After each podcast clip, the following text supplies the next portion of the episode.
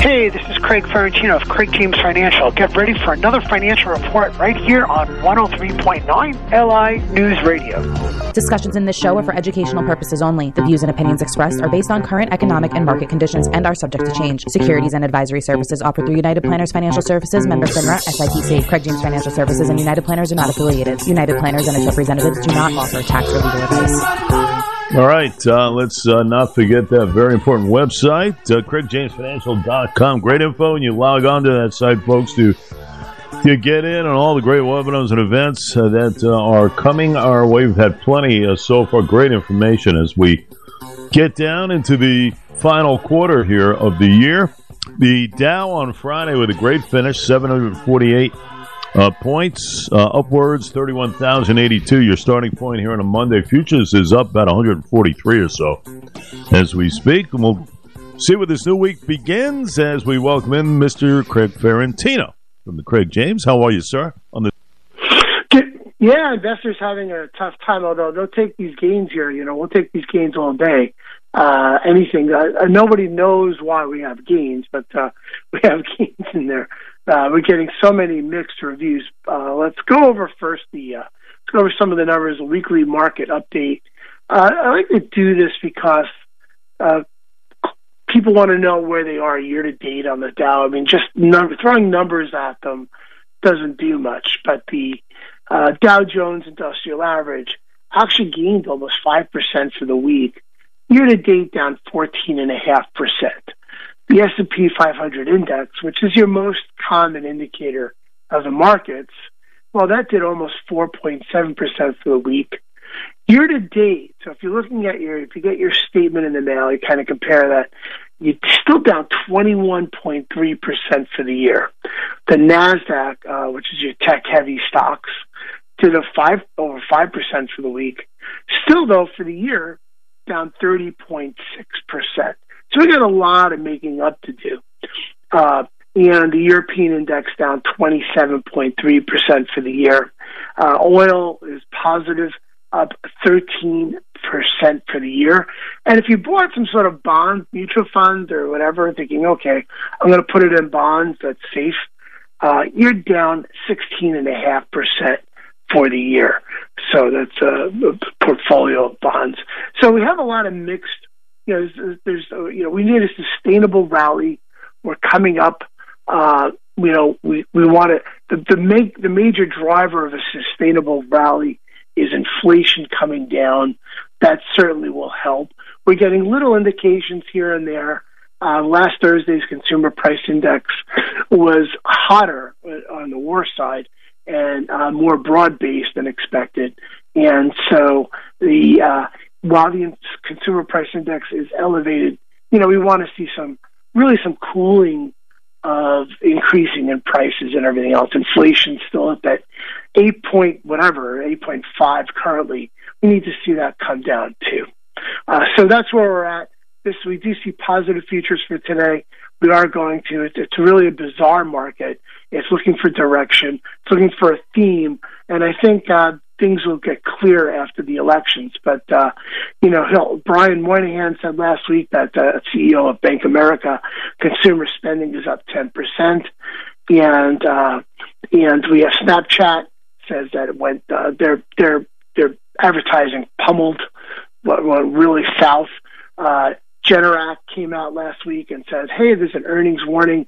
We don't know how we're going to make the next few quarters. Whirlpool, durable good. Very, very impressive company, slashed its full-year guidance. And Verizon came out last week, said that, we weren't getting a lot of new subscriber additions. They also admitted that they raised the prices on some of their subscription services. AT&T say that, however, AT&T basically says, hey, consumers are going to buy the more expensive Apple phones these days, and it added a good number of subscribers. Netflix, I guess on the other side, but really added a lot of new subscribers. So we're getting some things that are saying, oh my goodness, this is hell in a handbasket, Jay. And on the other side, we're getting a lot of earnings reports from different companies, basically saying, hey, not so bad. Hey, we added for this and that. So Procter & Gamble basically said that he doesn't see his company, he doesn't see any recession, and even though he's had price increases on Tide detergent and Gillette razors, I mean, they're expensive enough. And so you're getting like sort of this mixed reviews here. It's hard to see a direction going forward. We all are looking for some sort of break here, but that's what investors are dealing with, and we certainly feel the pain. We don't, part of this is all of it is being caused by the Fed. So anybody can make a comment. That's the other half of it. Anybody can come in, make a comment. Very unusual time to invest for people. So let's talk some other stuff here. Hey, for the financial planning side of my life, 401ks. 401ks. Here on Friday, they announced an increase in the contribution limits to a 401k starting in 2023. The most you could put in a 401k for this year and for the last several years was $20,500. So if you're making, I don't know, $100,000 salary, you could put in $20,500 as of last year, as of this year, and that means that you would get taxed on $79,500 in income if you maxed out. Now, if you're over the age of 50, you could do another $6,500. So when 20,000 was, so that was 27,000. That if you put make $100,000 a year and you put 100% as much as you can into your 401k, you take the 27 minus 100. It's not crazy math here, and we come up with $73,000, and that's what salary you'd be taxed on. Well, now if you're over 50, they increase the limits, Jay, from $20,500 to $22,500. Under 50. Over 50, you have a catch-up contribution that goes up from $6,500 to $7,500, and so that means you could sock in $30,000. So again, making $100,000 in salary, you put everything you possibly can into the 401k, and you'll be taxed on $70,000, not $73,000 of income, barring other stuff going on. So that's just basically what they did here. And you also can increase your IRA contribution limits. So we got that as well. A little less of an increase there, 15% on the 10 to 15%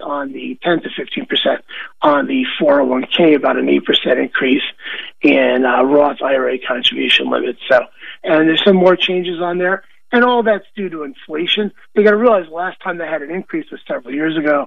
So even though it sounds like, oh, we gave you a 10% increase here and there, over the last, having locked in that number for 3 or 4 years, that's certainly not going to equal. You're still not ahead as you would like, but yes, that certainly does help. So that's the news I have for today, Jay. We have some exciting week coming up, and we'll be talking more for some of those things as well. Just go to our website, craigjamesfinancial.com. We have 5 things to do before the year end on Tuesday, in the evening, 7 to 7:15. And Estate Planning Awareness Month, what you need to know, some basics on estate planning. That'll be the Ferentino 15 this week. That'll be this Wednesday from 9 to 9:15. That's what I have, Jay. I have a lot on the plate. Before we let you go, I'm listening to all the experts and everything else. Recession, predicting one. Are we in a state of contraction now? Whatever it is.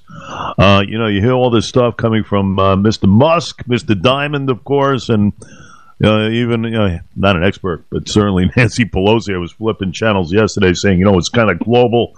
Let's not kind of focus on the negatives of what we are in right now. She's kind of saying that garbage. But in essence, what are we doing to prevent it? How do we prevent it?